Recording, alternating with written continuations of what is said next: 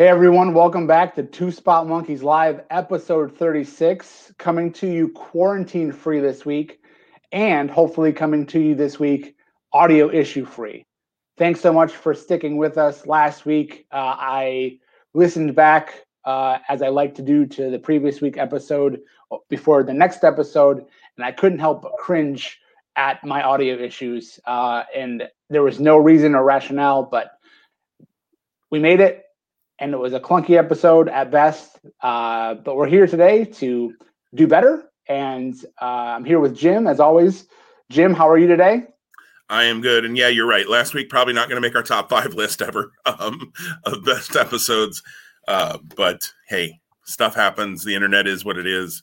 Um, you know, some podcasts can sit in the same room and record, and uh, others have two guys from Michigan and Nebraska. So uh, that's who we are. And uh, yeah, I'm doing good, Tom, and uh, I'm glad to hear that uh, quarantine is not a thing anymore at your house, and that uh, all is well, and nobody got sick. So that's the important thing. Uh, even more important than the audio issues is that nobody got sick. Uh, so glad to hear that. What a week! What a week! What a week! what, a, what a week! Yeah, I know. It's uh, we're gonna we're gonna talk about AEW Revolution and uh, arguably that that's the biggest news story of the week in pro wrestling uh, for good reasons and maybe not so good reasons. Kaboom.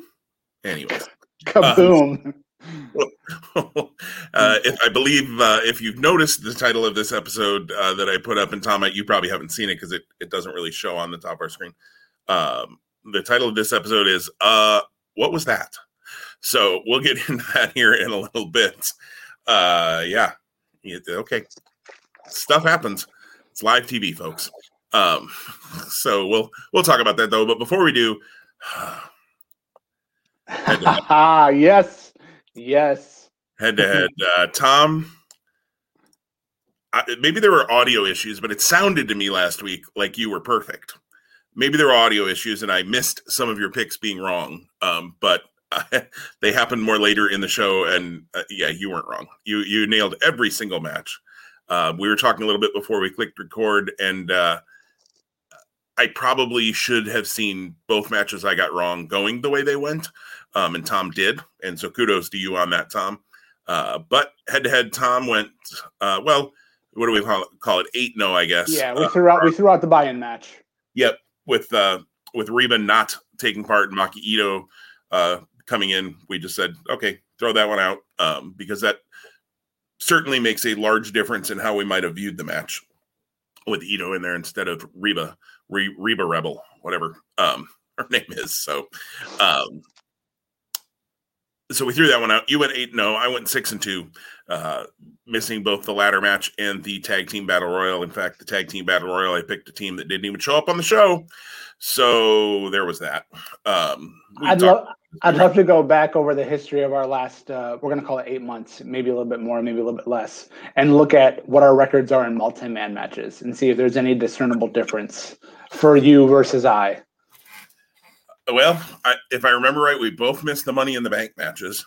Um, I know we missed the men's one because we both said there's no way Otis is winning this thing. Um, uh, oops. And I don't think either one, maybe one of us had Oscar. I don't remember. We'd, yeah, we'd have to go back and look. But uh, it's probably not great. I would say that, and certainly not on my end because, well, yeah. So, Tom, do you have the overall records then? I know you're up by two, but yep, yeah. So, as of today, and before we record next week, which will be the head-to-head for Fastlane, again, still card in development. Uh, standings are 28 and six for Tom and 26 and eight for Jim. So, two match difference. Not bad picks though. I mean, we're nope. both we're both you know batting real well. Um, but yeah, you you a little better. And just got to keep it going. yeah, and Fastlane right now has two, three matches. I'd have to look. I think it's two. I mean, I, I, watched Raw this week, and the only two matches I'm aware of are the Universal title match and the women's tag title match. Inter- yeah, it, uh, I don't know that we're going to talk WWE today specifically like Raw or SmackDown, but Raw was weird in the sense that they had a three hour show and they did nothing tangible to to directly build to anything on Fastlane that as they were promoting on their big screens was a week from Sunday. So you're 13 days out and I think you can like read the tea leaves and see where they may be going. But don't make us read the tea leaves. Just right. book, just book matches. well, and I read a story yesterday that uh, apparently Vince now, you know, sources say, so who knows, but apparently Vince uh, has decided that the card needs to be bigger, um, more star-studded, more important, whatever for WrestleMania. Um, so he's basically thrown out they're they're back to square one is what the story said uh, for WrestleMania. Which you know we've got two matches booked for WrestleMania already. Um, again, interestingly, the Universal title and the SmackDown Women's title, which plays into obviously a tag team title match uh, from Fastlane. So interesting that those are the two stories for both Fastlane and WrestleMania that they seem to be able to get, you know, their their poop in a group on. But uh, yeah, the rest of it, who knows? Um, I, I, even saw a rumored match. Um, not that we're going to go down the WrestleMania, but I saw a, uh, a, rabbit hole today. But I saw a rumored match of AJ Styles versus Triple H, and it's like you got like six weeks. Are we going to start that story if it's going to be a WrestleMania match, or is there just going to be a random like three weeks before the show? AJ Styles complains he's not on WrestleMania, and Triple H walks out and points at the sign, or some ridiculous no story way to get to that match um, if, if that's even a match. Uh, He'll say, AJ, it's all about the game and how you play it, and now you've got me at WrestleMania. Right. yeah. Like, you, you already you already beat one McMahon at WrestleMania, or no? Did no? He lost at WrestleMania. Did Shane beat AJ? I don't. Did they even fight? All I can remember is like Shane McMahon versus The Miz and Shane McMahon versus Undertaker. Yeah, AJ was Shane's or Shane was AJ's first WrestleMania opponent. Okay. Wow. Um, very memorable, obviously. More time. AJ Styles comes into the WWE, and his first WrestleMania appointment is Shane McMahon. It makes my head hurt, Tom. We're not, uh, yeah. So let's let's let's put a pin right there. Yes. Let's not go down this hole, this trail, this path, this glass covered, you know, glass case of emotions. no, I was gonna, I wanted to say like it's like shards of glass on the floor before your feet, but that's I didn't do a good job of articulating that. Um, because then you have to just hop around, and we don't need to do that. We're here to talk about Revolution, which has its own unique uh, things that we can discuss. So, one thing, listeners, that we're going to do today differently, um, and this is the first time that we're doing this, is Jim watched this show live.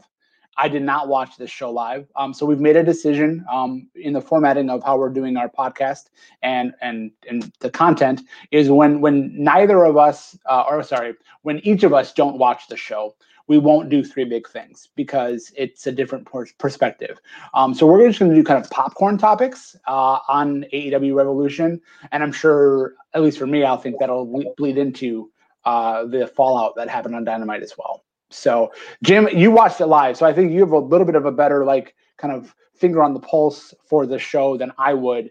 Um, I've I I read the results, and then of course I saw the the scuttlebutt online, uh, and lack of a better term, the fallout. Yeah, yeah, fallout's a good word for it. Nothing else fell, um, but uh, um, so, so let, let, me ask this, Tom, and, and you know, live on the air, I'll just ask it: Do we want to start with the death match, or do we want to end with the death match? Um, I, I mean, it's the biggest story, so why not start with it? Like, I don't. Okay. Yeah, it's yeah. fine. Um, so so let's start there. Uh, let me start by saying Kenny Omega and, and Jon Moxley had a pretty darn good match up until the end. Um, it was it was it was a good battle. The explosions when um, when they hit the ropes you know, looked about like how if you've ever seen an exploding barbed wire death match before, you know, from FMW or, or other places, um, you know, looked similar to what I've seen with those. Um, they the paradigm shift that um, Moxley hit kind of off the apron through one of the uh, valleys of hell or whatever it was Callis called the the boards on the on the floor. I can't remember now the right term. Um, the explosion wasn't as good. But again, you're going through that. So I understand, you know, there's a safety into how you want to do that. you can't really blow the guys up as they hit the board either. Um, and again, if you can't do certain things, don't advertise certain things um, either. I mean, you know you can't do that. Everybody knows you can't. So you got to be a little careful. That one was a little weak, I would say, but not obviously to the level of what happened after the match. Uh, I can say watching it when the match ended before the 30 minute countdown, uh, which they did not have on screen. So I, I don't even know the official time on the match. It probably wasn't as close to 30 minutes as they might tell you. Um, maybe it was. I haven't seen. I'd have to look at uh, Meltzer. Usually is really good at putting times up. But um, when it ended before the 30 minute you know countdown and the big explosion was going to happen, I thought, so why did they put that in there? You know, much like we've talked about with ROH and the pure rules about if you interfere, you're going to get fired. Like you have a rule, it never comes into play. Why have the rule? Um, so with the 30 minute countdown, I was like, well, that was kind of dumb. But then the announcers kept playing up like, you know, they got to get out of there. Like we're getting close to the countdown. They got to get out of there. There's going to be an audible siren um, right before the countdown, which was a little goofy. Um, but sure enough, you know, air raid sirens go off um, because that's what happens before a ring explodes, I guess. Um, and Gillberg showed up to AEW. Um, some sparklers in the corners went off. I mean, Kingston covered up Moxley like he was going to protect him, which we can get to in a minute here. The idea that, of Eddie Kingston now um, coming to save Jon Moxley, which I thought actually was pretty well done. He was trying to. I, I didn't fully understand why he didn't just pick Moxley up, but I guess dead weight, knocked out, you know, 250 pound guy or 230 pound guy, whatever Moxley is. Um, you know, might be hard to just lift, deadlift off the ground too. Um, but he covered him up. Four sparklers went off. There was a little bit of a cloud of smoke and nothing. Um, before we talk about that for a minute, I do want to say uh, I have not seen Dynamite yet. I have read Dynamite's results um, so that I could have some sort of an hopefully intelligent conversation with you today, Tom. I got to give AEW credit. They tried to make chicken salad out of chicken stuff. Um, with what happened on Sunday, which obviously they weren't going to be happy about. Nobody in the in the company was happy, I'm sure. And I've heard that the rigging company uh, who they had hired kind of went, "Well, yeah, that happens sometimes," and like that was their explanation, um, which sounds like it didn't make AEW people happy, which I can understand. You just you promoted this, you know, it went over like a fart in church. Um, you know, they're not going to be happy. I have to give them some credit on Dynamite for trying to twist it as much as they can. Omega's, you know, a bad builder or whatever. Um, Moxley said, you know, he thought it had Acme on the side of it, um, which I thought was a fun little reference. Um, King, Kingston trying to talk about he laid there for so long because he sold it like the whole thing had exploded, and which kind of made it worse in the end, honestly. But at least his explanation of he went into PTSD kind of thing, they tried they tried to cover for it as best they could, and that's all you can do, other than having just somebody walk out on camera on Wednesday night and go, "Hey, that sucked. Let's pretend it never happened," and move on with stories. Um, they did the best they could. But Tom, as you read uh, what happened, and, and maybe you've seen, have you seen a video of the of the All, ending? So they they yes because it was it was the, the the most popular meme 24 hours you know for or for about 24 hours after the fact the question I want to pose, and this is not to like, you know, create, you know, an argument between us, because that's not what I'm that's not what I'm trying to do. And, and, and I know this won't land with you like that. But I'm getting ready to fight Tom. you've you, you've heard the story. There's your side of the story, there's my side of the story, and there's the truth. Right? Okay. Do do do we think that we'll ever get the full truth here? Like no. I, I, I, I, agree with what you said and, and all of the all of the kind of commentary around this that it not meeting AEW's expectations and there was a malfunction being legitimate. But this is pro wrestling, and you know, if, if it's if it's not that, and if it if it truly is that it was it was it was a gimmick, and Kenny Omega, you know, duped everyone this whole time. Don Callis duped everyone. I mean, either they got darn lucky and they and that's a pretty easy storyline and it's a logical storyline to connect uh, that's also a saving grace or that's actually what was meant to happen i, I don't i don't know where i land on the on the issue um, I, I, know we we have a mutual friend who was very adamant about criticism of, of, of how that went down and you know the way that, that that individual responded made me think that it truly was a malfunction and and AEW did not get the the bang they were looking for for lack of a better term but I don't know that he's in the know enough to to, to even to even know right so I, I, think I think they've covered it well. I, I, think that that whether they intended it to be this way or not, and and, and again, let's let's keep the narrative, narrative that they didn't. I'm only bringing up the other side of the coin just to have a conversation. Um, they they've they've done they've done really well, and and, and like you named it, you know, on AEW with the in ring. Um, and the backstage stuff, uh, the vignette with Moxley and, and Kingston, to to to turn chicken salad or chicken stuff into chicken salad. So, um, yeah, I mean, again, and and, and I and and I also share your opinion. I don't think we'll ever know the truth in the end. But, you know, when Tony Khan does his media scrum um, after any pay per view, um, and he, and he's very forthcoming, and I think it's, you know, there there are folks, including friends of ours, who really harp on the fact that Tony and and the Bucks and Omega and, and Rhodes all push that AEW is going to be a sports centric themed uh, product, and I, and I think we've seen that while there are some aspects of that, it's a pro wrestling product. It's you know, it's got some cheesy, hokey roll eye roll stuff. Um, but Tony does do these media scrums, which is is very sports esque. You know, like the press conferences after a, a big game. Well, um, it's, it's, it's like Dana White in UFC. Yeah, yeah, like exactly like Dana in the UFC. Um, he had one line that that does make me and, and made me question exactly what you did of was this a, a, mistake and a botch or was this supposed to go off the way it did the only thing that makes me think it was supposed to be a bigger explosion was kingston's reaction i don't uh, and and who knows we'll never know I, I hope they didn't book it where it was a dud and then kingston was supposed to sell it like he was dead um I, if they if they were booking it to be a dud, I would hope it would be a dud, and then Kingston stands up and goes, "What the hell is this?"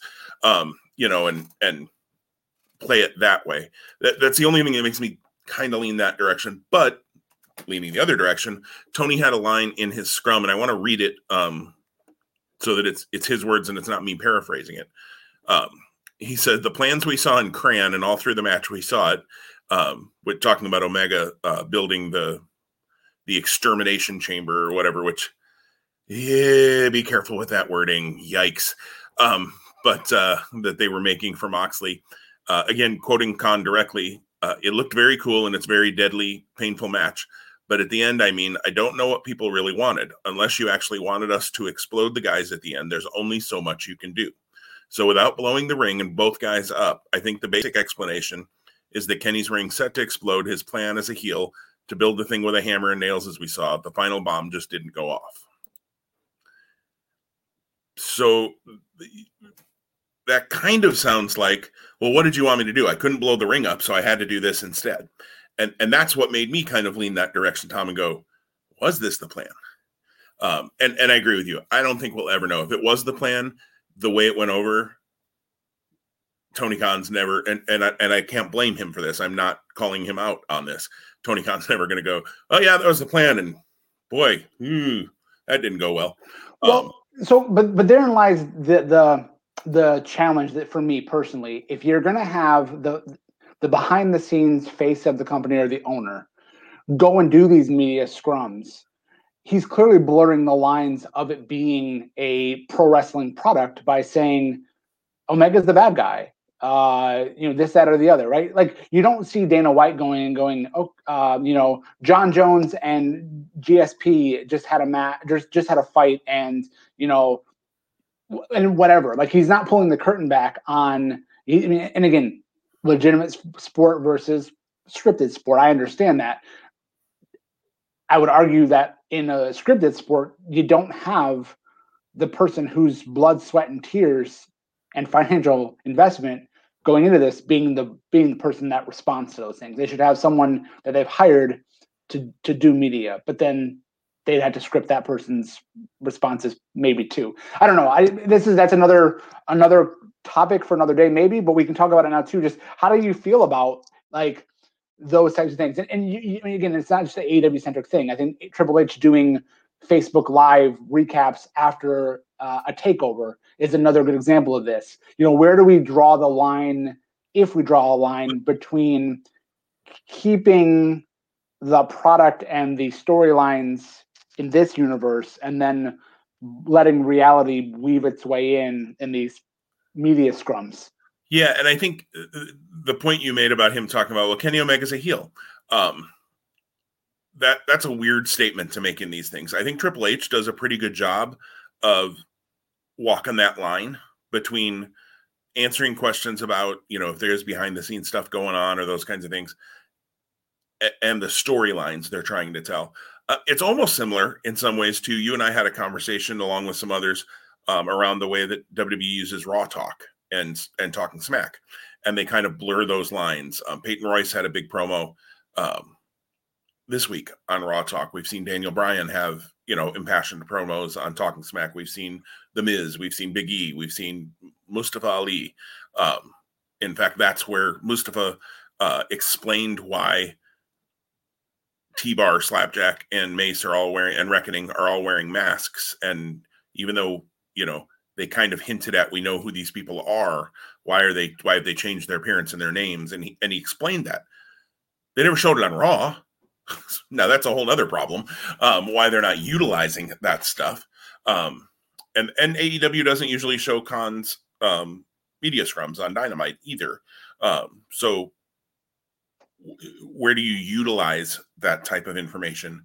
Um, it, it is. We're, we're in such a weird spot in that you know it's not the kayfabe world where you know heels and, and faces couldn't even travel together, and if they got caught in a bar together, they got fired, and you know all of those kinds of days back in the the '60s and '70s and maybe even early '80s. Um, every everybody, I don't want to say everybody, but most everybody knows what wrestling is. Um, you know, maybe some kids still believe, and you know, it's still real to me, guy. You know, at the conventions or whatever, but um it, it is weird. And the explanation was strange. Um i'll just say it was strange. His explanation was strange. The show as a whole and we'll talk a couple other um you know nuggets out of the show as well but the show as a whole was good but it was the first time that i felt at the end of the show like eh that really wasn't worth 50 bucks. Um and I think it's because we're in such a time frame of WWE gives you everything, everything current, anyways, and we're going to talk more about um, backlog and that sort of thing in a little while here later on when we talk about the network. Um, but for ten bucks a month, or now five bucks a month um, on Peacock Premium, uh, so you're getting you're getting WrestleMania for five bucks a month. Now you, you talk about AEW's a you know if you feel that's a better booked product, it's a more exciting product. You talk about all of that, absolutely.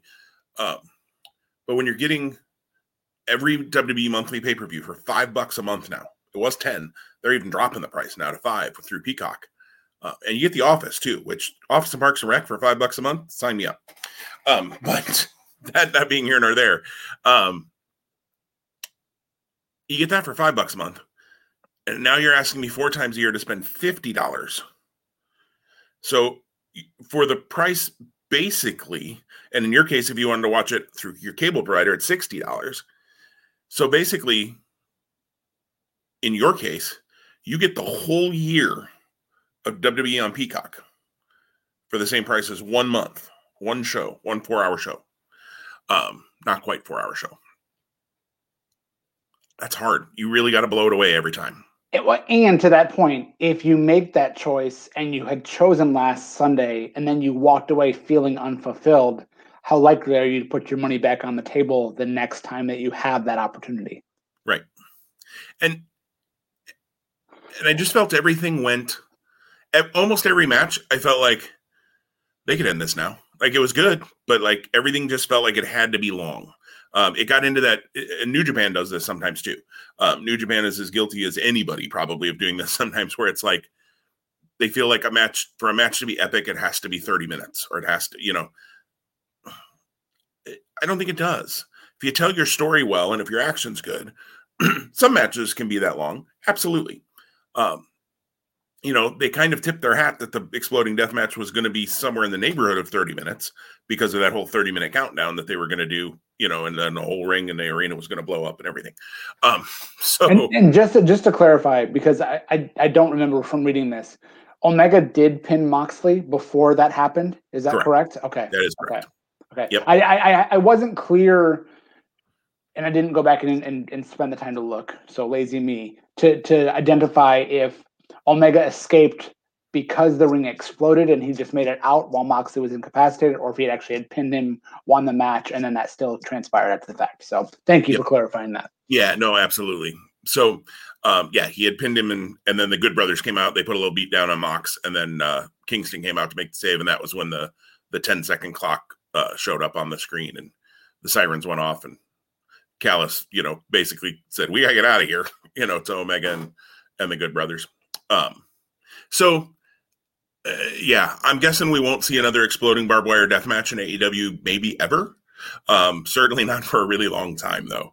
Uh, probably for the best, to be perfectly frank. Um, and and then taking taking everything that kind of is the fallout from that match. Of course, you've got Kenny Omega who retains and is still the AEW World Champion. You've got the Good Brothers and Don Callis still very much in the mix. You've now got this reconciliation and it's awesome energy, in my opinion, between Moxley and Kingston. And it appears that Kingston is no longer associated with the Butcher, the Blade, and the Bunny. I believe that to be true with with what happens on Dynamite. Yeah. Um, a six man tag down the road makes a lot of sense. I don't know that how quickly I want to see Mox and Omega again. I think that might be done in no terms of the singles, but give me Eddie Kingston versus Omega. That'd be awesome. And give me, and we're going to get next week, Good Brothers versus Moxley and Kingston. And Who then you, you put with them for the six man. Well, so th- so that's that's interesting because when when you when you eventually see Dynamite, you're going to see how that segment plays out and how it closes, oh, and we'll talk yeah, we'll talk yeah. we'll, we'll talk about that. I don't think that's the right fit. Um, selfishly, we talked about him last week. Um, I'd love to see Chris Hero um, Chris Hero has a history with Eddie Kingston. Uh, Chris Hero and, and and Moxley probably have some kind of knowing of each other from back in the you know NXT days. Um, I'd love to see Chris Hero versus Kenny Omega. I think Chris Hero, um, again, AEW is flush with talent. So like adding one more guy right now, you know, before long, there's not going to be seats on the bus. Uh, so they need to be careful there. Um, even though with Dark Elevation starting next Monday, it, it, it seems like they're going to have new platforms for for other guys to to shift their shift where they're spotlighted, uh, and girls for that matter, not just guys. Um, so again, and I and, and that thought is organic and fresh to me as of this morning. Me thinking, who who do who do I wish? Like if I'm fantasy booking it, and how I could see this over the next six months. Selfishly, I want Chris Hero, but I but there's that's that's a more of an emotional pick for me than it is maybe a business sense pick or a logical pick.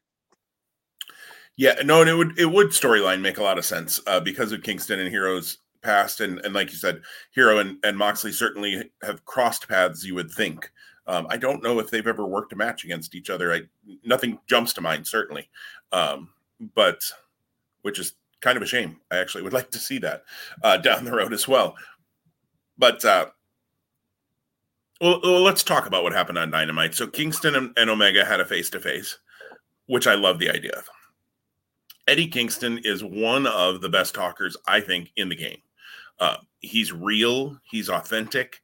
He he does not sound scripted. I don't think he is either. I think I think AEW really, for most people, does kind of do the bullet point. Um, for the, especially those who have the ability to do that. You know, maybe they script some of the younger guys who who need that right now and aren't ready maybe to cut a promo on their own. Eddie Kingston, Chris Jericho, MJF, those kind of guys, you know, Moxley, hand hand them bullet points, and they're gonna they're gonna roll with it. Uh, Kingston is so believable on the mic, so I love the idea of elevating him. You know, do I think Eddie Kingston's going to beat Kenny Omega for the title? No, I don't. But I'm okay with that. I didn't think Kingston was going to beat Moxley for the title either, and I enjoyed their match. Um, I don't necessarily have to. It, helps to think that the other guy might win, but if you tell the story right along the way, you might even get me to believe it during the match. We talked about um, with Kevin Owens and Roman Reigns in the Last Man Standing match when Owens handcuffed him, you know, at the bottom of that scaffolding or whatever it was. I had the moment of going, holy cow, I think they might actually flip the belt here for a little bit. Uh, so tell the story, right? You can you can change my mind halfway through a match, uh, and I think they could do that with Kingston Omega. Absolutely. I have to admit, I'm disappointed in how that segment ended on Dynamite.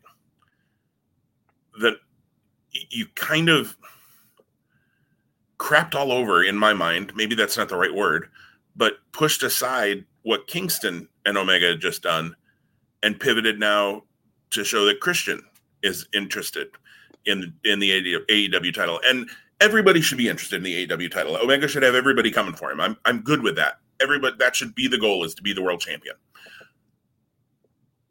I just don't know that I would have done it right at that moment.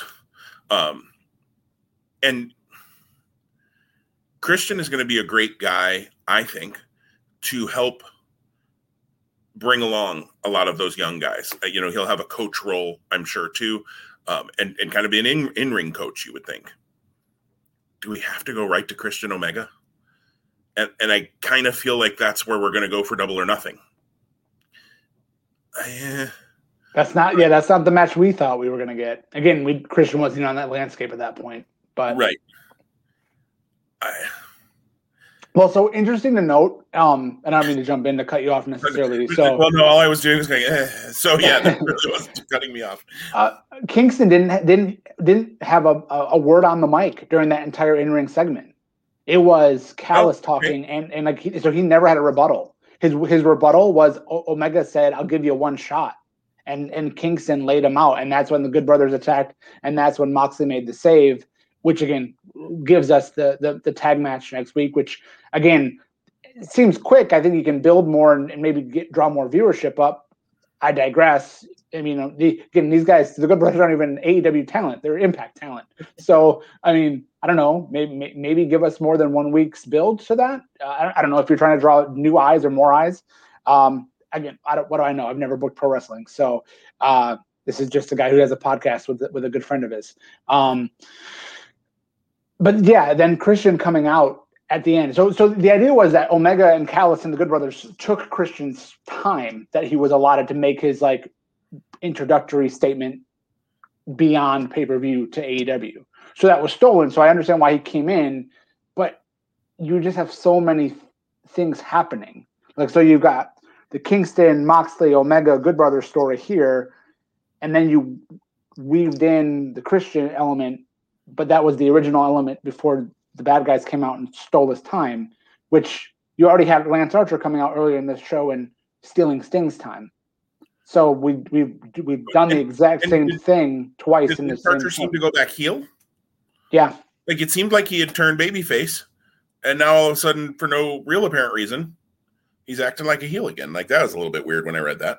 Yeah. So so again, not not not being overly critical in you know we, we're being critical and that's fair of us to do because we watched it and we are perceiving it as it was delivered to us.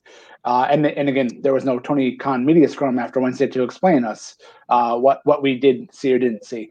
Uh, that being said the other big thing or another big thing to take away from sunday into wednesday is the aew debut of christian cage. And he is the hall of fame caliber signee that paul wight told us was coming. Uh, it's worth going back, Jim, uh, to listen to last week when you're like, I've seen it reported Christian is under a Legends deal. There's no way he's coming in. Um, like if we had ever like a true introduction to these episodes where we had music and and one liners, that would be one of the best ones. Uh, because it's just like, and again, I'm I'm, I'm poking fun at you, but it's in all all respect and all love. Um, because again, I don't, I wouldn't have predicted this. Uh, again, I, we talked about it last week. It's a dangerous precedent you're setting when you're building up expectations or hopes or beliefs in the minds of and in the eyes of fans, and then delivering Christian Cage. I'm gonna, I'm gonna, I'm gonna pause there for a second. We can, we can continue the AEW conversation. But to the comment you made a few minutes ago about Vince McMahon wants to shuffle the deck and make WrestleMania more star-studded. Well, you had Christian in your Royal Rumble two months ago, not even two months ago, and then you let him go to your your your number one competitor, uh, the uh, an emerging, popular, developing brand, who truly is a competitor for you. It's the first competitor that they've had in 21 years, 22 years, maybe. And you're letting guys that are that are Hall of Famers for your company move on. Now again, Christian's history and his his you know his his career path, his resume, he's been everywhere. So I guess if there's ever one guy that I makes sense to show up there, he is that guy. Um, but that's less of a statement of his value or his importance and more just like you look at his history and kind of how he's done the, the the winding road of his professional wrestling journey. How did how did it go? How did it land with you when it was announced on the pay per view? And then and and you know we talked about again. It seems like that might be the main event for or the world title match for Double or Nothing. Do you have to go to Omega Christian right out of the bat? Like we and we don't even know what his motivations are yet. If I'm if I'm not mistaken. Right, right. Um, and and Sunday morning, I saw a report uh, retracting uh, the gentleman who had put out that Legends deal um, news said, you know, I've come to find out that he is not under a Legends deal. His deal was with Fox, and that may have expired as well. And I'll be honest, at that point, I went, the, the reason he's retracting that is it's Christian. Christian is coming in. Um, so I was not shocked when he showed up because I had seen that report um, retracting that statement. I would have been shocked had I not seen that report. Um, and I have to give some people credit. Kurt Angle um, for sure. I have to give credit. A couple others, I, I'm trying to remember now who they were. They kind of put out little teaser videos. Like Angle put, I mean, Angle is ripped. That dude has gotten himself into crazy shape. Um, and he put out a little teaser video of him in his singlet, looking shredded. Um, and didn't say like see a Sunday or anything like that, like we joked about Punk might do. Um, Punk was adamant all along; it wasn't him. Um, so he was not, you know, he he was trying not to play into that um, speculation. So kudos to him for not trolling everybody and and whipping up the frenzy even more. Um, but some other people took advantage of it, and I can't blame them because you know Angle would have been interesting to see. I have to believe that Christian made this call because Christian wants to work somewhat regularly, maybe in the ring, and maybe WWE just wasn't willing to do that, either due to his medical or maybe they just didn't feel like they had a spot or whatever. Um, man, you got to think he would have played somewhere into the Roman Reigns edge build, though. Um, so, you know, you got to think somebody in WWE is going, how did we blow that and not have him at least signed to a deal through April? Um, you know, even a short term Legends deal. I don't know, however, those all work out. Um, because you have to think, especially after their interaction in the Royal Rumble, um, that Christian could have played a role somewhere in this storyline. Um, you know, I will say I'm going to watch WWE pretty closely now because when Randy Orton uh, interacts with a legend and gets rid of them, and we don't see them again, then for a while, they tend to show up on AEW. Uh, so Randy is apparently a mole uh, working for for Tony Khan. But uh, anyways, it, it, landed okay with me. Uh, you know, I, I wanted to reserve judgment, frankly, when it when he signed and and say, okay, what are you going to do with him? I've always enjoyed Christian. Christian's never been like one of my top guys, but he's not anybody that I I ever had a problem with. He was always good in the ring. Um, I was glad when he got world title runs. I think he deserved you know that opportunity to see how he could do at the top. I do not want to see him as the AEW world champion, and I hope that is not the plan at any point. Uh, I think, as I said a little bit earlier, I think he can be. I think he's a, a great person who can help teach some of the younger guys in AEW, and they got a lot of young talent uh, who has a lot of talent but has a lot of room to grow too. I think he can be somebody that can really help bring those folks along uh, with promos. Christian's always been a good talker uh, with promos, with in ring work, all of that kind of stuff, storytelling, all of that. I think Christian can be a huge asset to AEW. I just don't know that I need him focused on in the ring. You know, you look at kind of how they've used Matt Hardy, and I guess I'd rather see Christian than Matt Hardy, to be perfectly honest with you. Uh, so, so in that way, good. Uh, but you look at how they've used him to kind of bring along some younger guys. I think that makes some sense with what they're doing with him. Whether I'm enjoying the Matt Hardy thing or not, the point of what I can see them doing, I get. Uh, and I, I, hope that's true with Christian too. Maybe now, when Matt Hardy came in, he was involved with the inner circle right away and with the elite, and so and now has kind of moved into that uh, bring along the young guys kind of role. maybe that happens with Christian too. Maybe they start him on top and then and then move him into that kind of a role. Okay, strike while the iron's hot-ish, I guess, or the hottest you'll probably ever have it with Christian.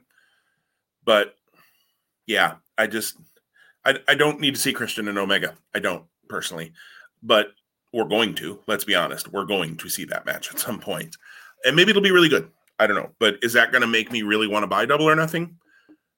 At this moment, no. Maybe they can tell a story that will make me want to see that. But so I, I obviously reserve judgment for that. But at this point, not so much. Uh, the other debut. So let's chat. Um, uh, or is there anything more you want to say on Christian Tom? No, no, no, Yeah, I'm, I'm going to be interested to see when he actually has the chance to talk. I'm going to guess that's right. going to be next week. Um, yeah, I'm, I, I'm, I'm open. Uh, I'm open to seeing what happens. I, I share a lot of the same opinions. Like he's not, he's not someone that I'm going to be like, well, I'm going to definitely watch AEW more because he's there. It doesn't change. It doesn't change my desire to be engaged with the product in any way differently than it did a week ago.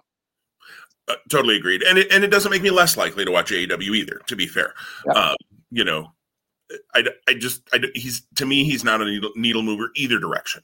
Um, so I hope he's not being paid as a needle mover either direction for them business wise.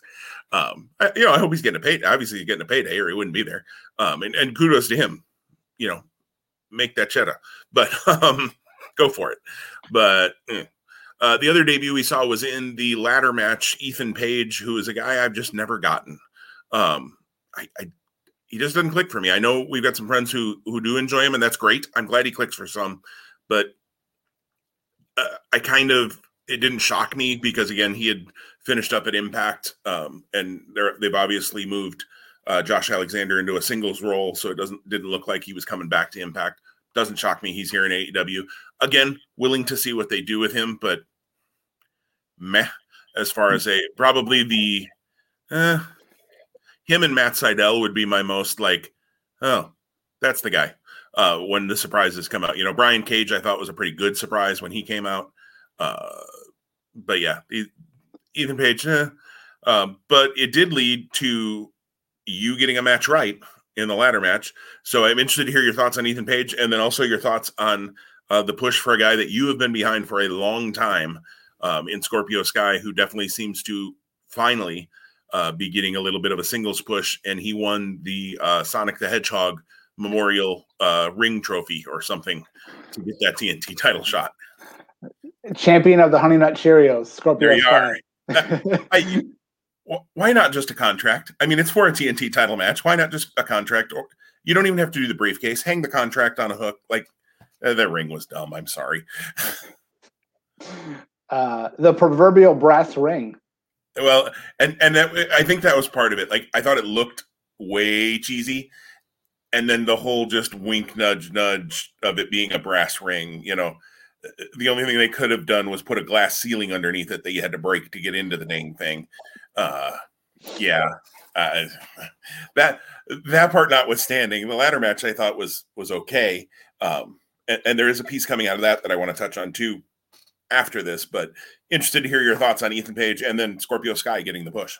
One one more just ironic uh, shot, for lack of a better term. Uh, you know, they could have done us one better. They could have had a mirror hanging above the ring, and when you grabbed the mirror, you looked into it, and then you were truly the face of the revolution. uh, Impact's going to book that now because. uh, I digress. I digress.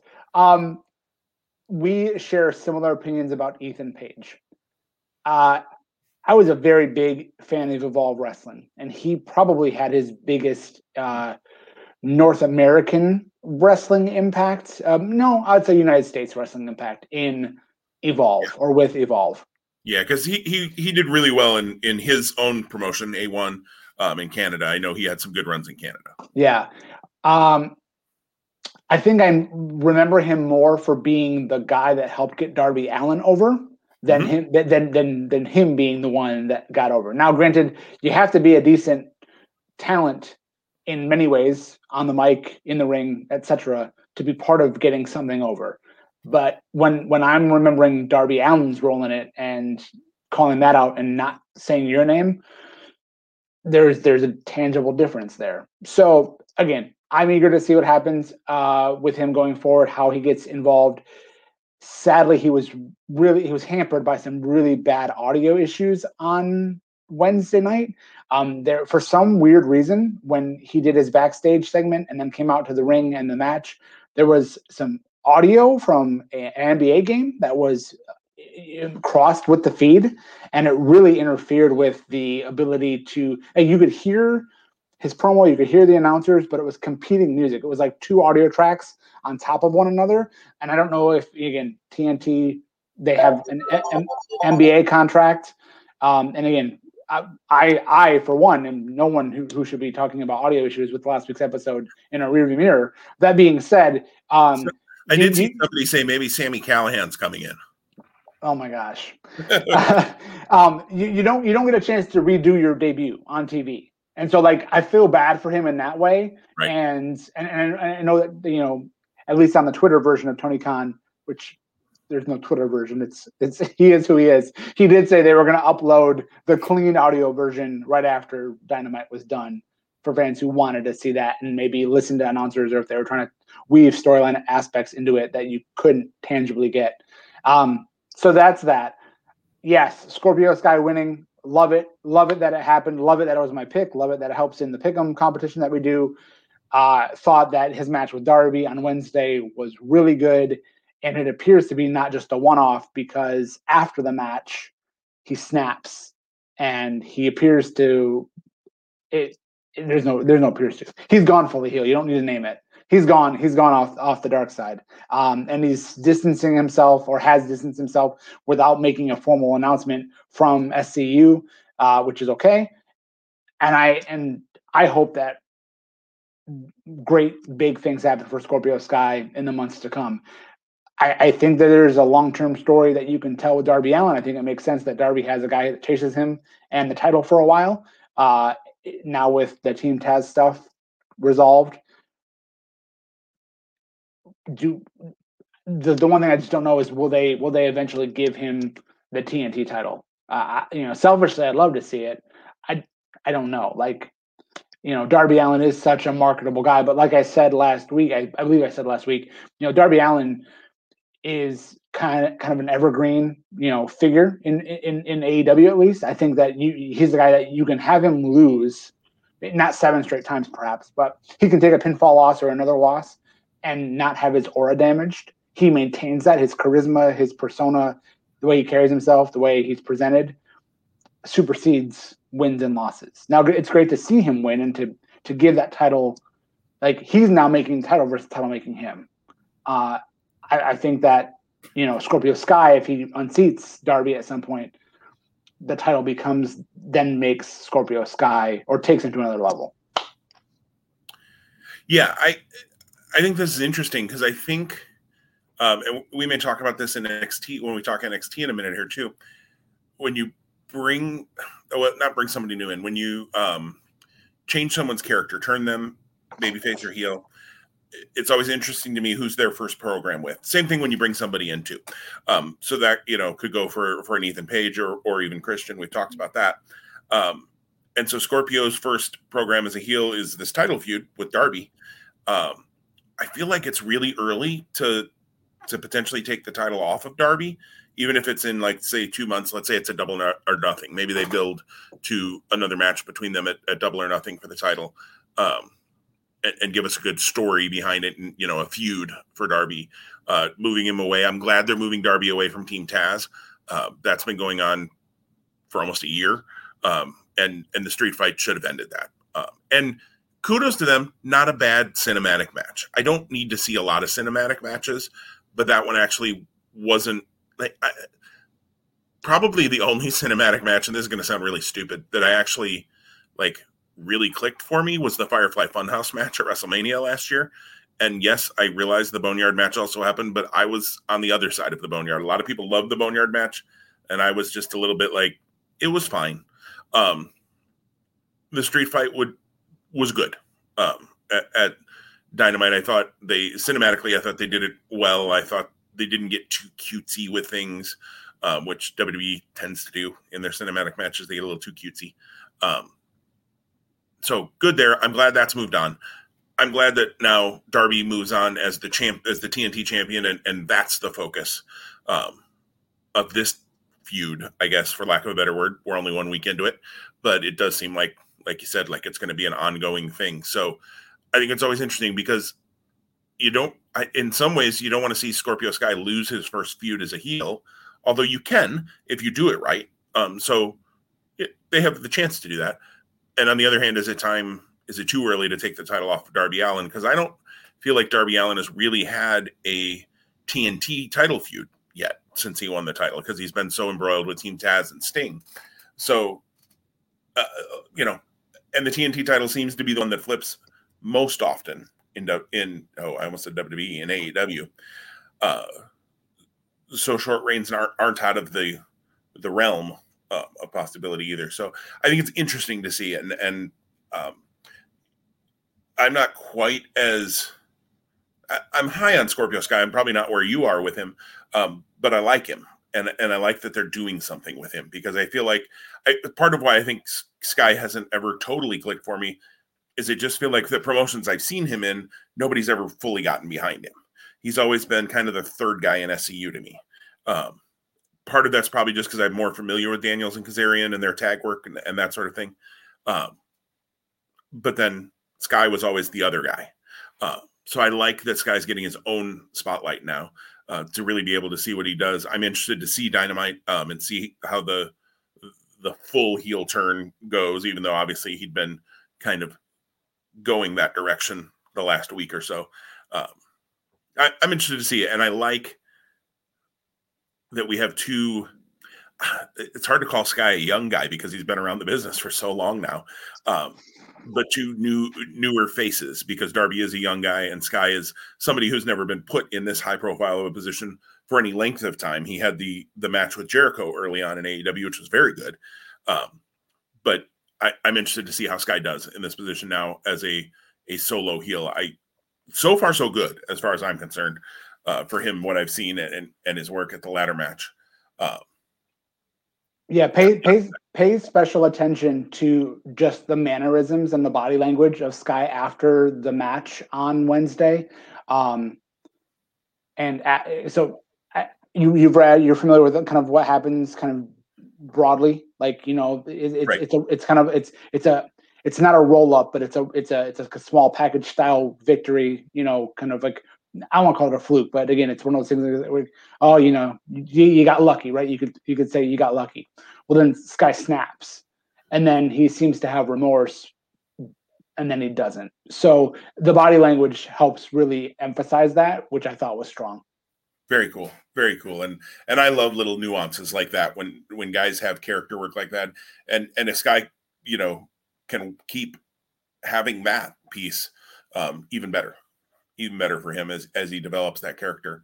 Uh, the other piece out of the ladder match uh, that I just briefly want to touch on is uh, it seems like because Pac and, and, Fenix are moving on to the tag title match, which uh, Jackson and Fenix had a banger of a match. I've seen most of it uh, so far and, and have loved what I've seen thus far, and I haven't quite seen the finish. I know who wins, but um, you know, not shocking because the Bucks and and the Lucha Bros have had numerous really good matches.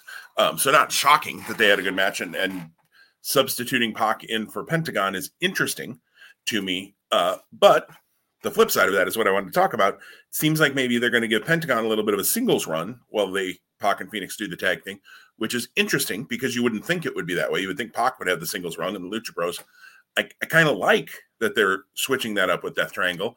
I've been a Pentagon fan uh, since Lucha Underground. That was where I first became aware. I knew of him. I knew the name before, but I hadn't really seen any of his work before that.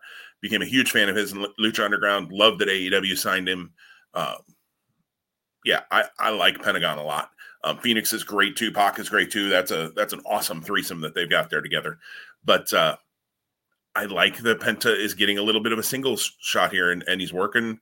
You know, apparently at least for one week. We'll see if this turns in any sort of a prolonged story, but next week he gets Cody, uh, who I thought, and we kind of talked about this, I think last week, I thought was going to turn heel and end up leading the Horsemen. Uh, well, that didn't happen. Uh, so we'll talk about that in, in a second here because I think that's the last big piece we need to uh, to talk about. But uh, I, just a quick note to say I, I love the Pentas getting a single shot here. Um, and I'm looking forward to Penta and Cody next week. And I'm I'm on vacation next week. Uh, Wednesday night I should be home. So for the first time in a long time, I actually might be able to watch either AEW or NXT live. Uh, gotta admit, I don't know which one it'll be right now because of what both shows have done setting up things, uh, which is nice, and that's that's a good good problem to have. Um, Cody and Penta though will be one of the things in the pro column for me watching AEW on Wednesday night. Yeah, it's going to be exciting, and and, and the the quick effective build uh, to get us to that match next week that they did this past Wednesday was was good, was fun. Yeah, and I, you know, like I said, give me more Penta and singles roles. I'm glad they got uh, whatever. It, it, obviously, an injury that he was working through, but also I, I had read there were some visa issues that had to get sorted out. Which obviously, with with any of the international talents, is always a a thing. Um, and I'm glad that they got that worked out. Penta being back is uh, is good stuff as far as I'm concerned. Uh, enjoy him a lot. So the last piece, of course, is um, I guess there isn't a lot to say from Revolution about it, except Jericho and MJF lost, and uh, they called an inner circle war council. And uh, at that war council, uh, it looked like they were going to attack Jericho, and then they kind of swerved, um, and you, you almost got swerve swerve, which you get too many of that gets Russo esque. This didn't read like it came across as that though. It actually kind of Jericho and MJF are always looking to one up each other anyways, and that feels like that's what this was here was the total one up, and uh, be interesting to see what they call MJF's new group. Uh, but MJF now leading what I said looked to be maybe a revitalization of the Horsemen with Shawn Spears and FTR and Tully and Wardlow.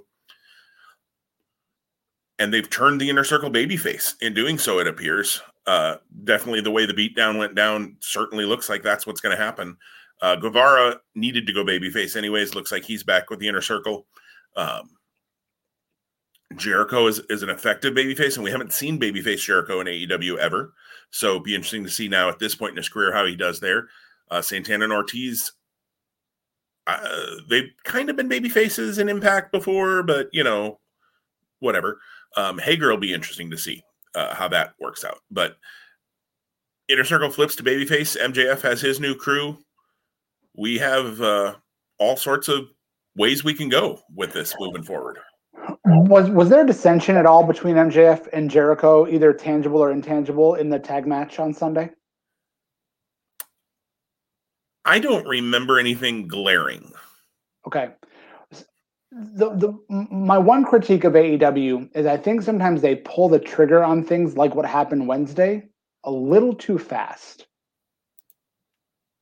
But I but I I don't know if that's the case. I maybe maybe I'm just so used to long-term old school build.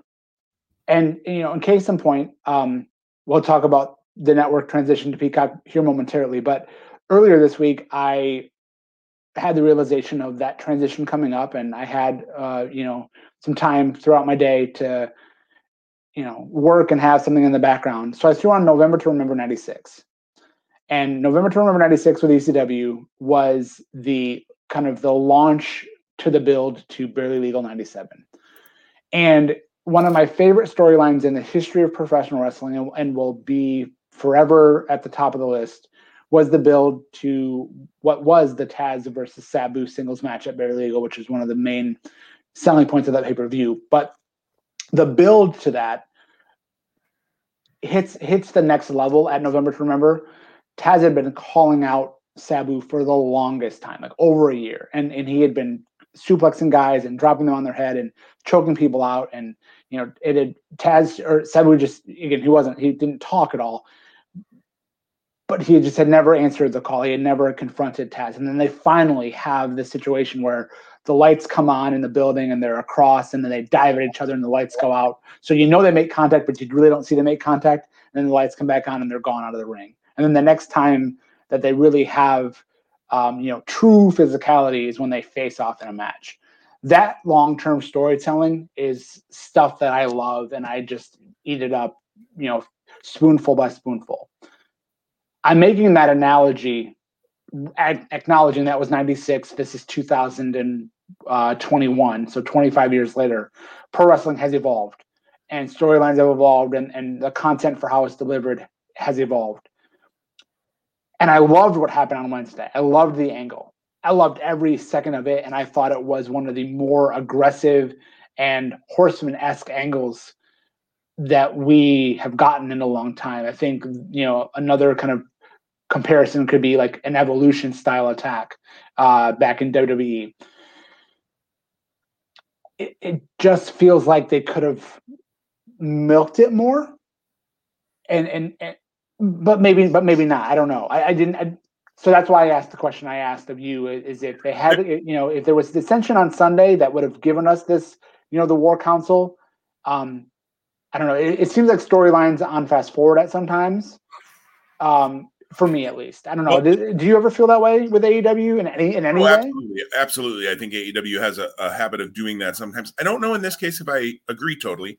Um, I guess when I go back and say not, neg- you know, not a lot of dissension, there was the interview afterwards um, in the back with Inner Circle, and they both Jericho and, and MJF said, you know, yeah, I think I think we need to discuss some changes. Um, and they both, the way both of them said it, they just kind of were looking at each other like some change. You know, I mean, so there was that, um, and you were wondering what change are we going to, you know, is it adding somebody? Is it getting rid of? They certainly were. I think were hinting that somebody was going to get kicked out.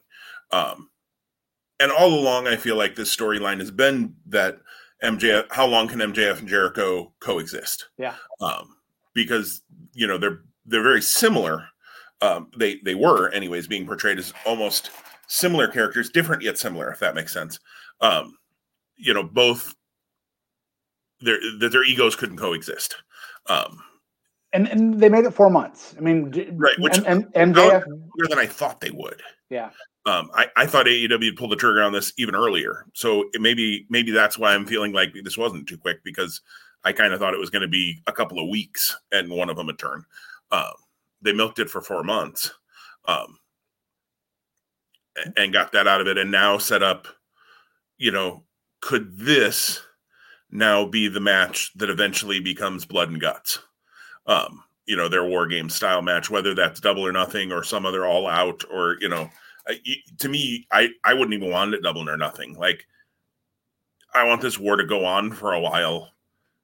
And then that becomes, you know, the only way to settle it, quote unquote, because that's what war games was. You know, the horseman ran roughshod forever. And the only way to take care of it was for four of the biggest stars in, in, in the NWA, WCW, however you want to look at it, to come together in this two ring match, you know, with the cage and all of that. Um, but you got to make the bad guy stable, this indestructible force for so long before you can get there. Kudos to night one. Good start.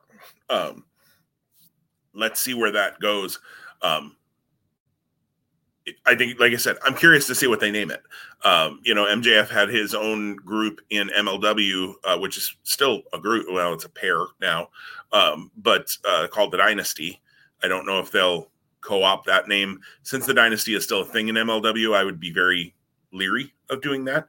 And MLW may even own a trademark on the Dynasty. I, am not sure. Um, I, I, just think it's going to be interesting to see what they call it. I, I don't really want them to call it the Horseman.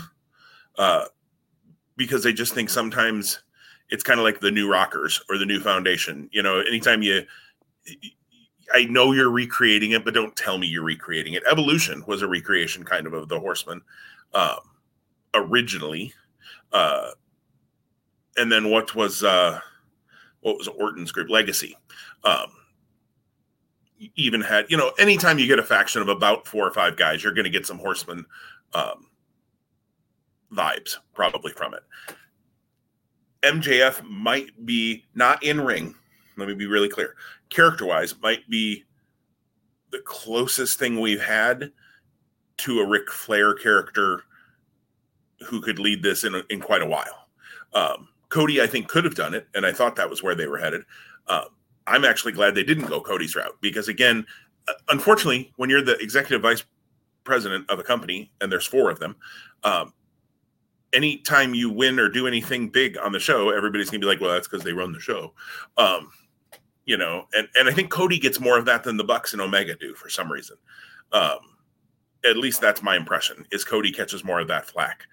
Uh, well, so so a thought on that is just Cody's part of the machine. Cody's been part of the machine for a long time, and Cody was the one that bucked the machine and went out on his own path. Omega and the Bucks are more homegrown, organic, so they've never really bucked the machine, even though they are now corporate. But they they feel less corporate than Cody, and I think that I think uh, whether stated or unstated, I think that's the underlying thing that exists there, and I don't know how to like articulate that better. No, that's, I, yeah. that's that's where I that's kind of where I feel. Cody's also more of the out front, uh, talking to the media, uh, that sort of role in his EVP role. You know, whatever they each do. Omega obviously is very involved with their video games and, and their mobile games and, and those kinds of things. Um, and the Bucks have their own obligations, obviously, as well in the company. So the fact that Cody's out front too, I think, just plays into that more. You just think of him more of the EVP because he he's on Go Big and he's on, you know, he's doing the interviews and all of those kinds of things more than Omega and the Bucks. Um, yeah. One one more just thought too, just on the on the Cody thing, and, and maybe this was slated for him and it and it pivoted, and, and I and I I'm glad that it, it's playing out the way it is. Yeah. yeah. You have to think that both Cody and Moxley here in the near-ish future are both going to take some time away because they're both going to be dads for the first time. And you would you would think that they won't again, we're still in a pandemic. It's getting better. It, it will continue to get better. Um, you know, this is not a news podcast, but there was a statement yesterday that the goal is that, you know, by May 1, everyone in the United States, regardless of what classification you fall into, should be eligible for the vaccine. So that way, by 4th of July, we can re- resume in person gatherings without restrictions. I don't know if you saw that story or read that at all, but that's interest that that's interesting. You know, that's that's a, it's a it's a world view. It's a United States view. Um, but that stuff pours over into the world of pro wrestling because if if those who choose to get vaccinated get vaccinated on that timeline, we're closer to in-person pro wrestling events as well. So that being said, that that that has nothing to do with Cody and Mox being fathers, but you think that they're going to want to support their wives and be with their children and not come to TV every week. Maybe I'm wrong about that, but that's that'd be my perception. Having a having four kids of his own.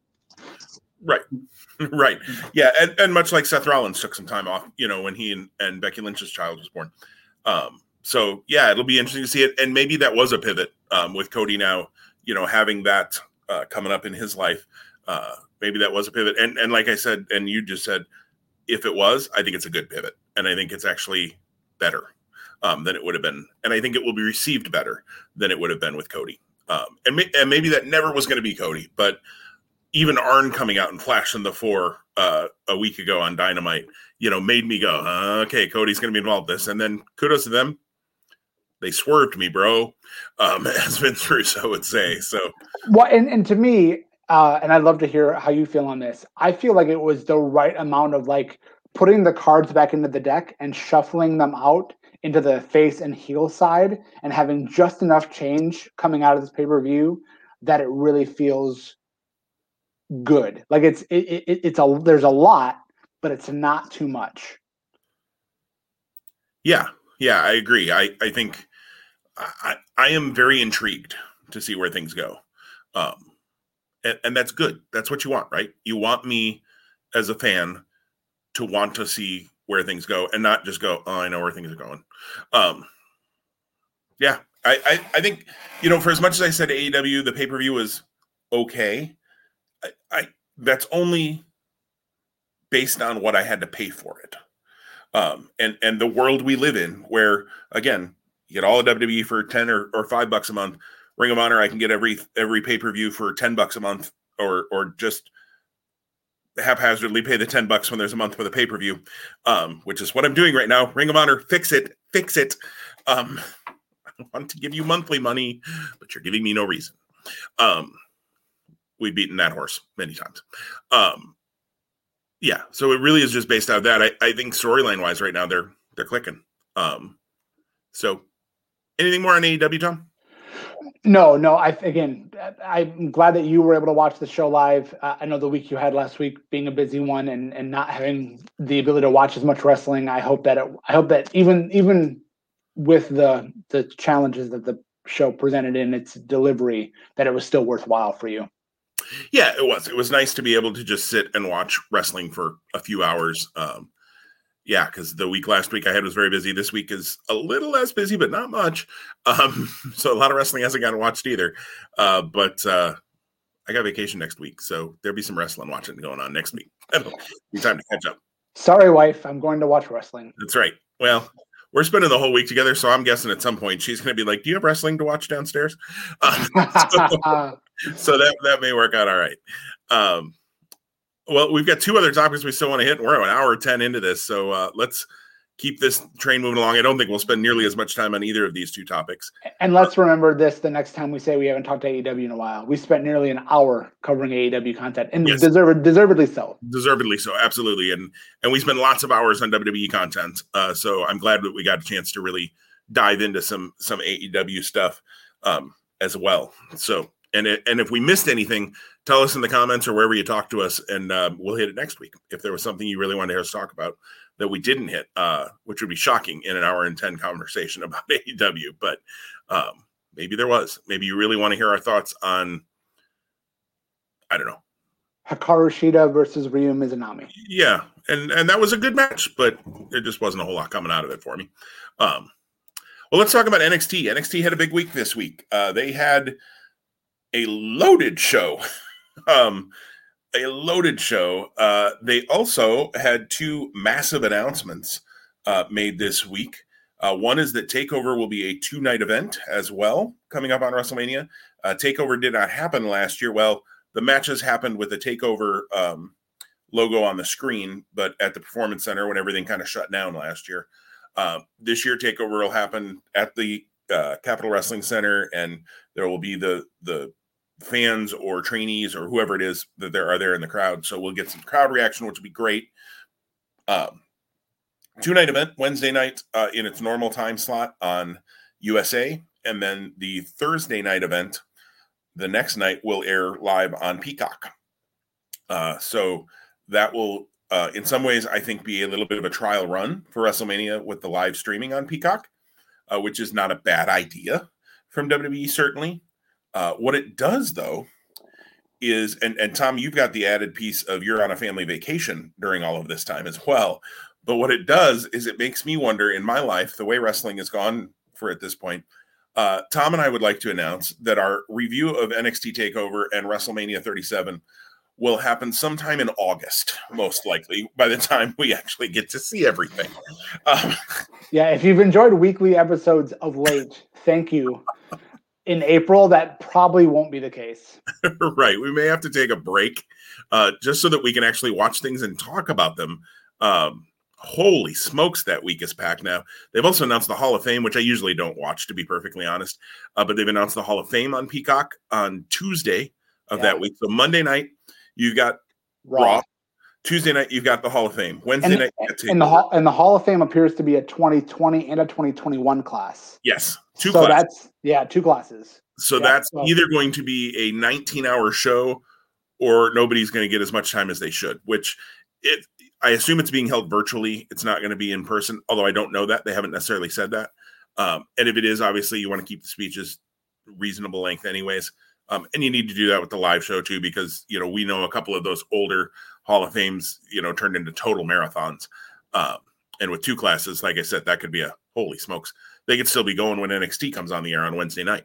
But um, yeah. So then you have two yeah. hours of NXT on Wednesday night, two hours of NXT on Thursday night. You assume two hours. It actually could be a little longer Thursday night. I, we don't know. Friday night is SmackDown. Saturday night's WrestleMania. Sunday night's WrestleMania. Monday night is the Raw after WrestleMania, which is always crazy and there had been some rumblings that NXT was going to move to Tuesday nights that week. I've also now seen one thing that said maybe they're not going to move. I don't know. We'll see where that all lands um, because hockey is coming to the USA Network, and that's going to, you know, probably draw better ratings, frankly, uh, and it definitely gets better advertising dollars. Um, wow. I'm in need of vacation. Right. Yeah.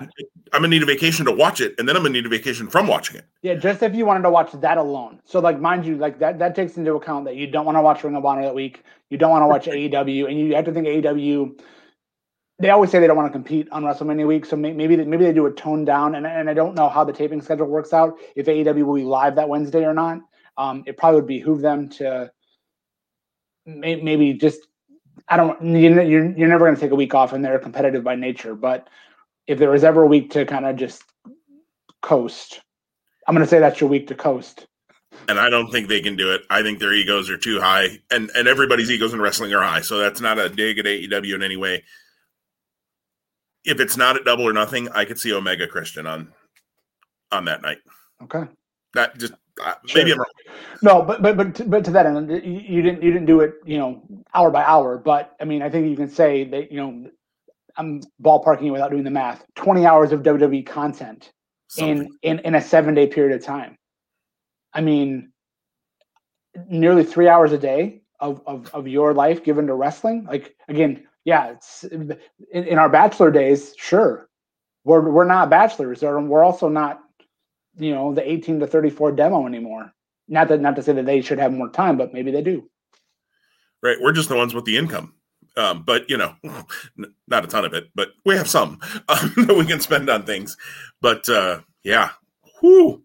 But uh, so takeover a two night event. Uh, I think by the end of the night, we saw what I expect to be probably the two main events uh, of each night of Takeover: Adam Cole and Kyle O'Reilly, and then Finn Balor and Karrion Kross, most likely.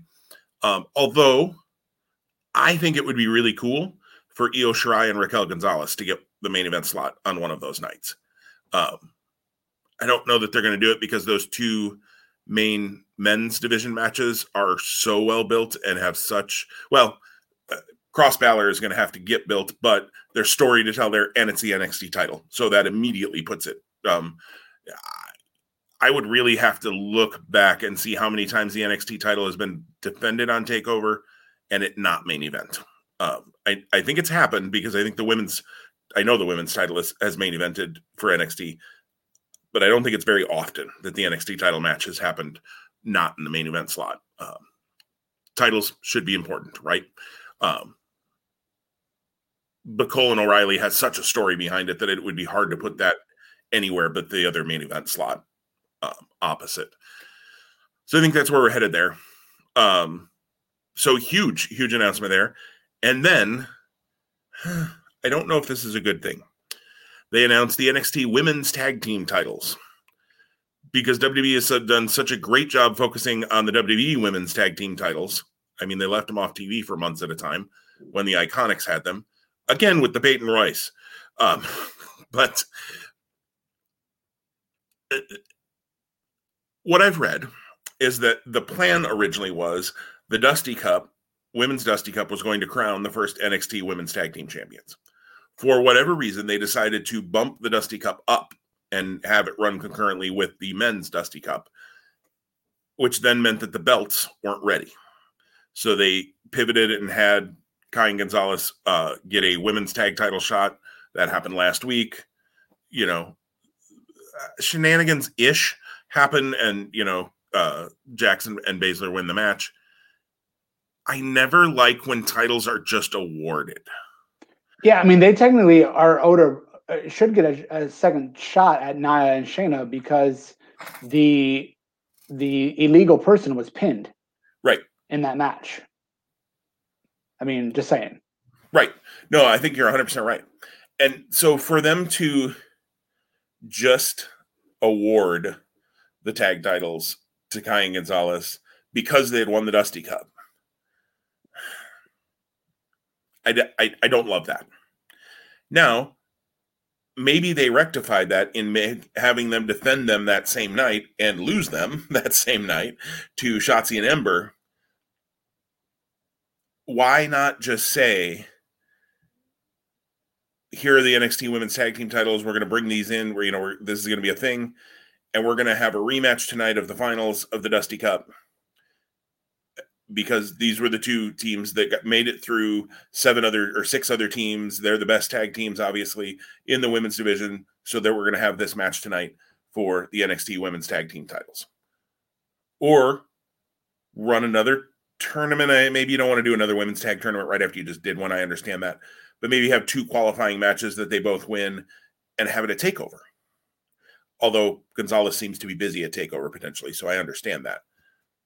I don't know. Why not just have the match be for the new titles and have Blackheart and uh and Ember Moon win them? I, I don't quite understand why you put them on Kai and Gonzalez just to have them drop them the next that same night. Like that part was weird to me.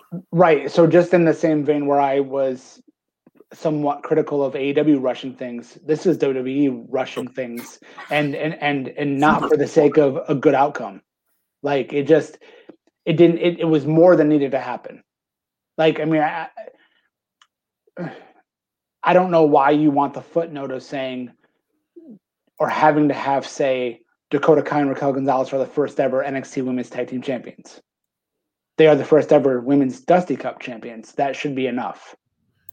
You know, the way you laid it out, Jim, would have made would have been much less convoluted and probably the way they should have gone. Yeah, and I it just I, and I also don't know that WWE needs any more titles. Holy smokes! Well, well. On that note, the well, the other good thing to take away from NXT is we see Jordan De- Devlin come to the U.S. So we at least think we're going to get an interim and the regular NXT Cruiserweight title merged back into one. Yes, which which is good news and uh, one of I want I want to see one of two things. Either Santos Escobar needs to win that um, unification match, or I'm okay with Devlin winning it if that means you're moving Escobar out of the cruiserweight division and going to give him more of a focus because I think he's worth that. Um, so if this is a way to do that, then I'm okay with him losing the title because then you need to get him out of the cruise. You can't got to get that belt off him if that's what you're going to do. And I think it's possible that's where they're headed. If he's going to stay in the cruiserweight division, Escobar needs to win that match. Yeah. Santos Escobar is uh, Devlin's very good.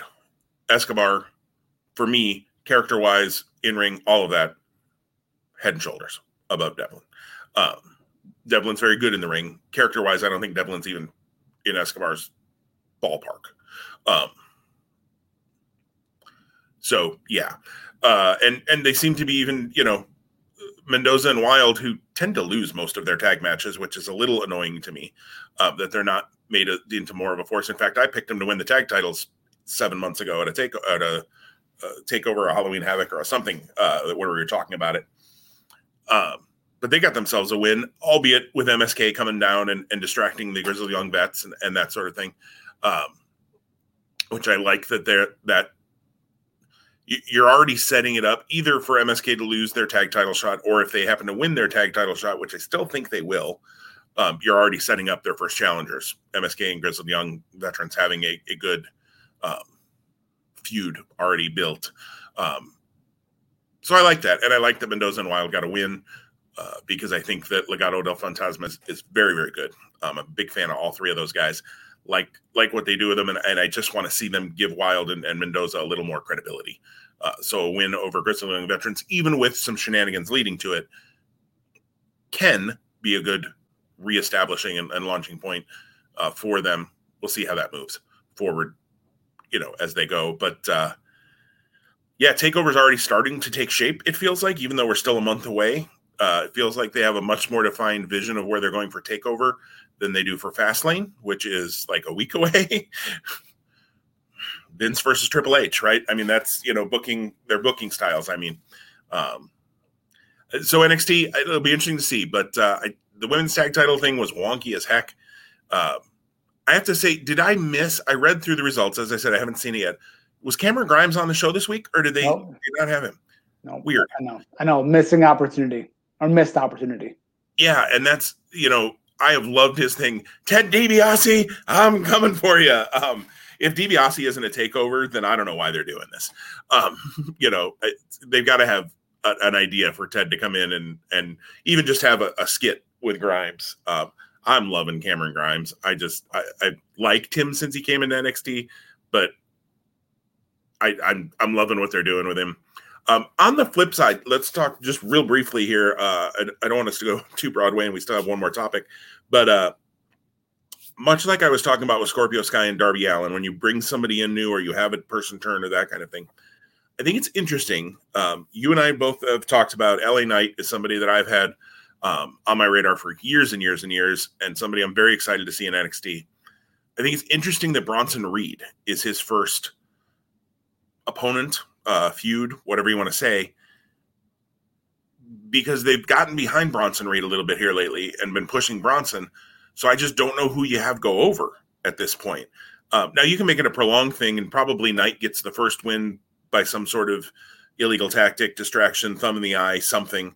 Um, but it's interesting to me to see that that's where they went first. I feel like there are probably some other options. They could have had him win a couple of matches against a guy, you know. I, I hate that they don't use Jake Atlas more as more than just, you know, kind of cannon fodder for others, but somebody like that. Um,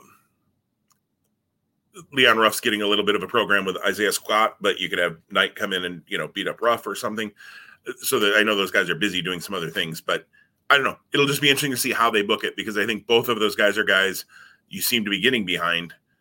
So eventually I could get to that, but wow, starting right off with it, interesting yeah, what they're going to do. I think we, I think we don't get that match specifically until Takeover. I think LA Knight says he's debuting in the ring next week.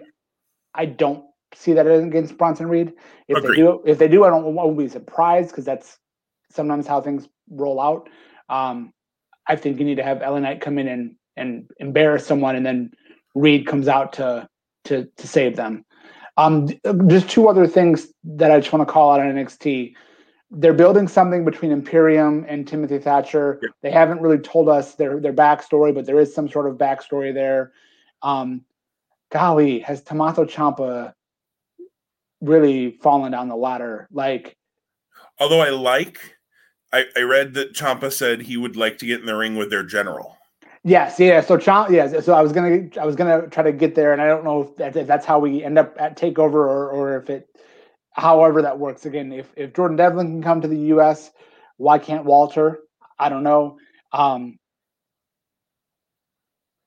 I don't know. I, again, much like I felt with Johnny Gargano, and and he's actually his character has evolved in a in a different way, but still fresh.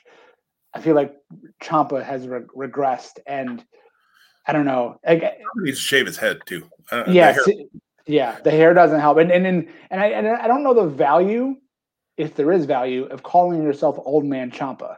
Like you don't want like NXT should be your cool hit brand.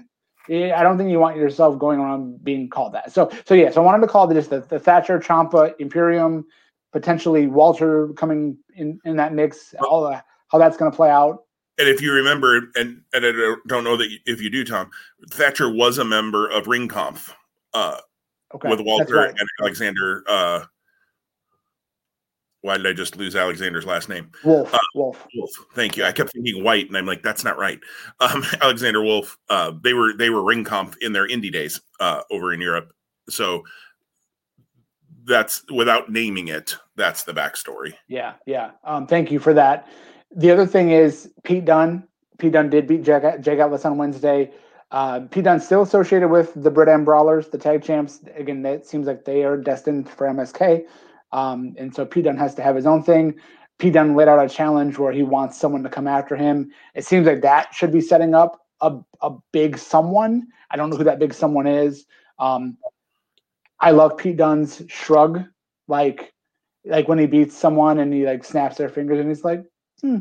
like that is like the best like like he he cares but he's like no one no one can touch me right now. So i hope someone can come in and, and give him a run for his money.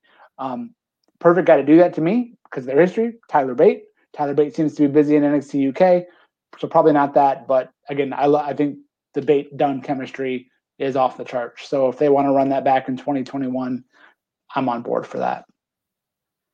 Yeah and i'm trying to think if there's anybody that we haven't seen for a while, maybe that they could be bringing back. You know, I don't think it's going to be Velveteen Dream or anything like that. Um, I hope it's not, to be perfectly honest. Um, yeah, if there's anybody that's been on the shelf or anything, I, nobody's coming straight to mind. So be interesting to see. And and I love when they they build things again a little slowly like that. Um, and I'm a Dunne fan as well. So um, Dunne looking uh, menacing and and and unbeatable or or whatever you want to say works for me. Um, and he plays that character so well. Just like you said, the shrug of, yeah, I'm a really, really, I'm a big jerk. uh, and I don't care. um, so, so NXT and AEW both, you know, have a lot going on right now, which is a lot of fun, um, and and seem like they have some builds going on towards things, which is more than we can say uh, for main brand WWE. But we'll talk more about that probably in the weeks to come. But before we go today, uh, just want to touch on the WWE Network moving over to Peacock. Uh, they released more details this week. Uh, at launch, which is just about a week away right now. Um, in fact, it is a week away from uh, Friday here as we record early morning on Friday. At launch, you will have all of this year's pay per views. You will have every episode of Raw and SmackDown, um, and the new ones get added 30 days after, and that's just due to their broadcast agreements uh, with USA and Fox, which is what they were uh, roughly on the WWE network as well and uh, you're going to have a lot of the documentaries, the the Stone Cold uh, podcasts or podcast, whatever it is um, that he's doing now, his video show. You're going to have the Last Ride. You're going to have you know Chronicle and 24 and all of those shows. You're not at launch going to have every WWE, WCW, and ECW pay per view at your fingertips.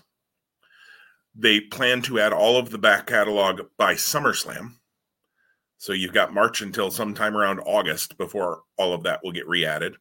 They're not adding all of the backlog yet until sometime around August.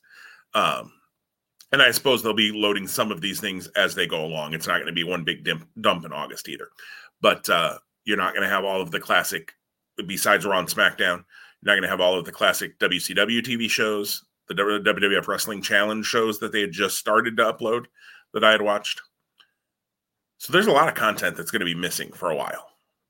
And that sucks because you and I both really enjoy going back and watching some of that old stuff. I know, Tom. Uh, so there's point one. I've, I've got another point about this, but thoughts as you heard that or read that, or, or I think you became aware of that before today. Um, I don't think I'm telling you anything new. So, um, what was your response when you saw that?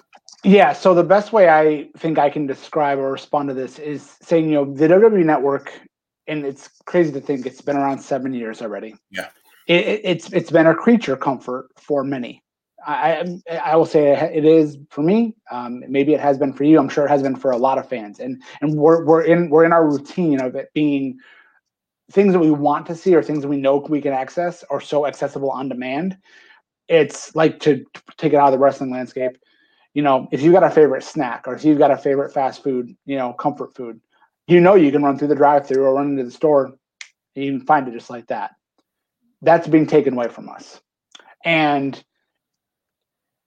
th- th- I have a hard time believing that the infrastructure doesn't exist where you can literally take the network as it stands and go extract and input, especially with all the money behind this it isn't happening, obviously. Um, it's interesting to to come right out and say we're waiting until August. Maybe they're doing that as a as a as a giving them like time and space. If they then over deliver and give it to you in July or June, look, we gave it to you sooner.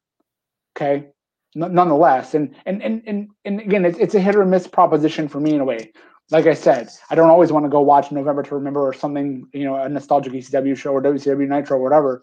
But to know that I had that access because I was paying for it, and to now know that I'm losing it, it's a it's a bummer.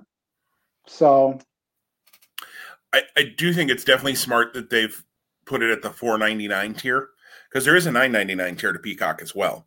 Um, that you don't have any ads then when you're watching the, their catalog of shows, The Office and Parks and Rec and all of their shows and, and movies. Uh, the 499 tier does have some does have ads. Um, but I think it's smart that they're putting the network at the 499 tier because if you left it at the nine, if you went to 999, you'd be asking for the same amount of money. Yes, you're getting all of the NBC shows, but let's be honest, there are some WWE fans who could give two craps about anything else on Peacock. They're looking just for the network, and that's fine.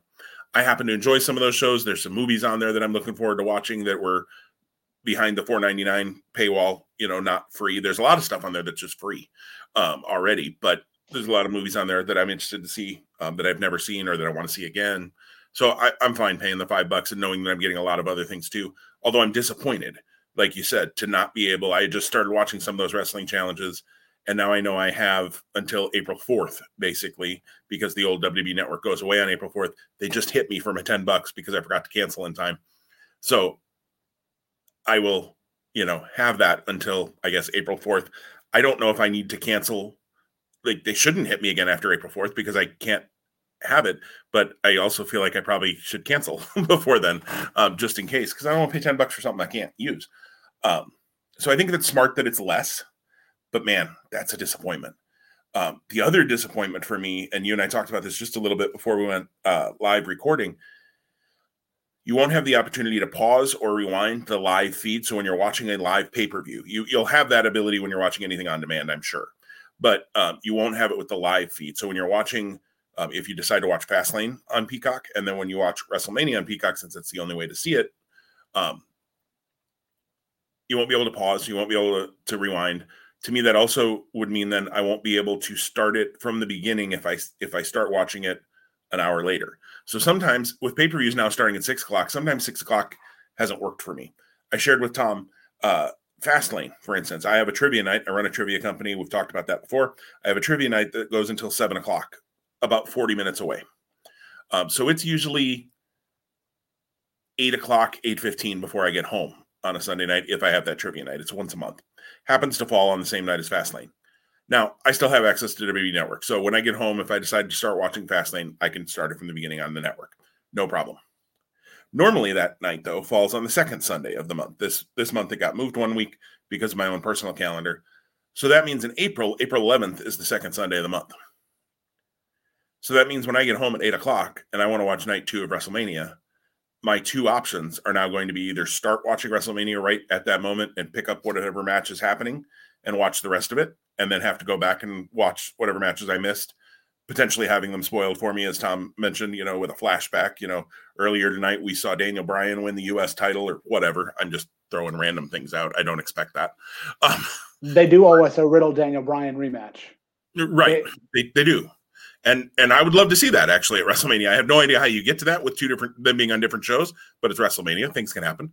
Um, as much as I wanted to see Bryan go against Reigns, I don't necessarily want to see an angle, and I, and I do worry slightly we could be getting to this.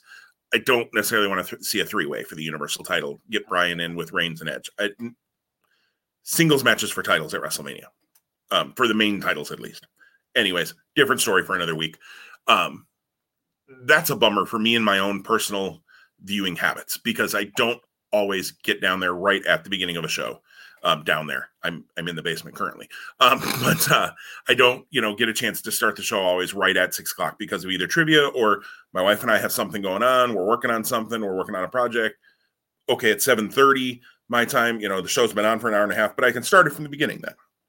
When well, I have it's it's just life, and in this world of, of with so much on demand, like on demand allows you to live life, and then when you have that time to allocate, dedicate to jump in. And so again, it's seven years of being able to come in at 7:30 and go, nope, watch from beginning. And now right. that's gone. And that's gone. And and I have that ability with, you know, like I right now we use Hulu Live for our main um cable package, whatever you want to call it, TV package. I have that ability there. If it's recording on my DVR, I can start it from the beginning. If I get, you know, get into Raw or SmackDown recording or, or NXT. I'm usually busy those nights, but I again I can start. It, it, yeah, it's just annoying. I'm sure it's a feature that will be added over time. I'm sure that they're working on it.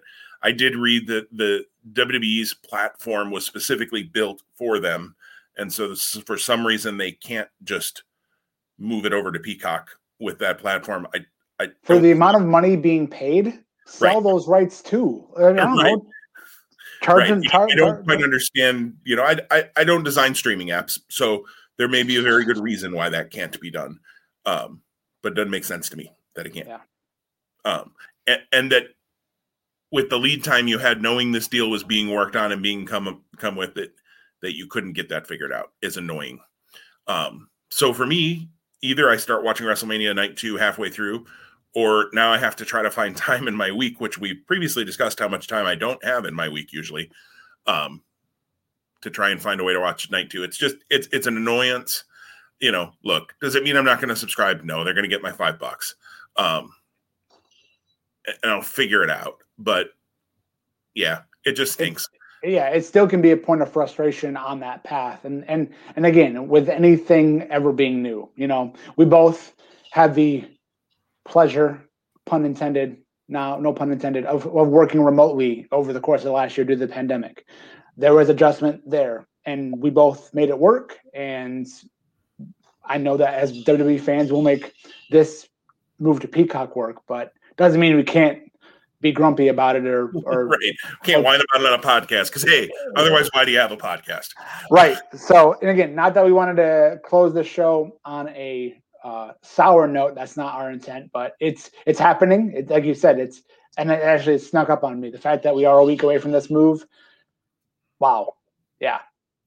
Yep, and and and the network WWE Network will still be live until I think it's April fourth, um, if I remember the the dates right. But um, just before the insanity of WrestleMania week begins, um, so we'll see, we'll see. But you know, hey, I mean, from a business side, you know, WWE is getting like five billion dollars or whatever for this licensing deal.